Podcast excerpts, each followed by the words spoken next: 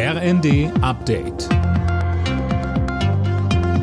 Stündlich neu. Auf den Punkt informiert. Ich bin Tom Husse. Guten Tag. Papst Franziskus hat zu einem besonderen Gebet für seinen Vorgänger Benedikt XVI. aufgerufen. Der deutsche Papst im Ruhestand ist sehr krank, heißt es aus dem Vatikan. Sein Gesundheitszustand habe sich zuletzt deutlich verschlechtert. Benedikt war 2013 als Papst zurückgetreten und lebt seitdem in einem Kloster im Vatikan. Er ist mittlerweile 95 Jahre alt.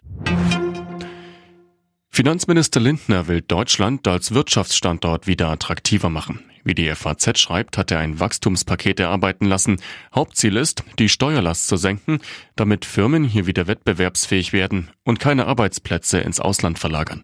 Deshalb will Lindner zum Beispiel die Einkommens- und Körperschaftssteuer senken. Er spricht von einer Zeitenwende in der Wirtschafts- und Finanzpolitik.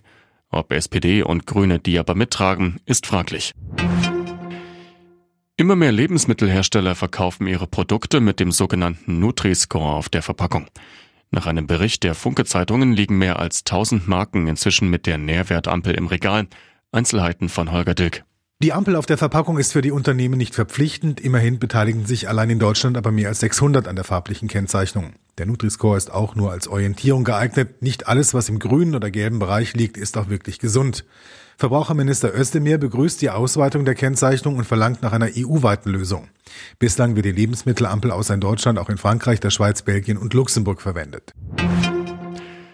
Neujahrsgrüße wollen die meisten so persönlich wie möglich übermitteln. Laut einer Bitkom-Umfrage setzen 92 Prozent aufs Telefon, zwei Drittel nutzen auch Videotelefonie. Fast jeder Fünfte schreibt aber auch noch Postkarten oder Briefe. Alle Nachrichten auf rnd.de